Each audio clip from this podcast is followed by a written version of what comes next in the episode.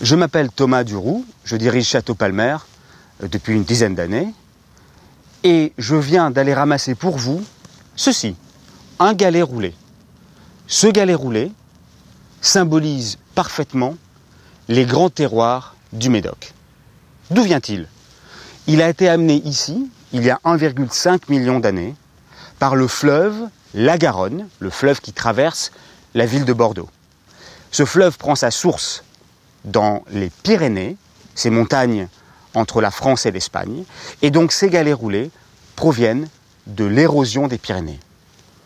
Quelles sont les grandes caractéristiques des sols de grave constitués par ces galets roulés? La première, c'est que ces sols sont parfaitement drainés, un drainage naturel qui euh, évite d'avoir des accumulations d'eau dans les sols. La deuxième grande caractéristique, c'est que ces sols sont très pauvres en matière organique et donc très pauvres en azote. La vigne n'a jamais trop d'eau à sa disposition, n'a jamais trop d'azote à sa disposition.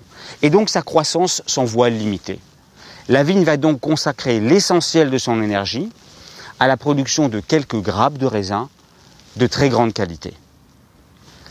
À Château-Palmer, nous avons des sols de grave. Mais nous avons des sols de grave de différentes typologies. Nous avons dénombré 18 types de sols différents. Qu'est-ce qui fait la différence de ces sols? Pas forcément les galets roulés, mais ce qu'il y a autour.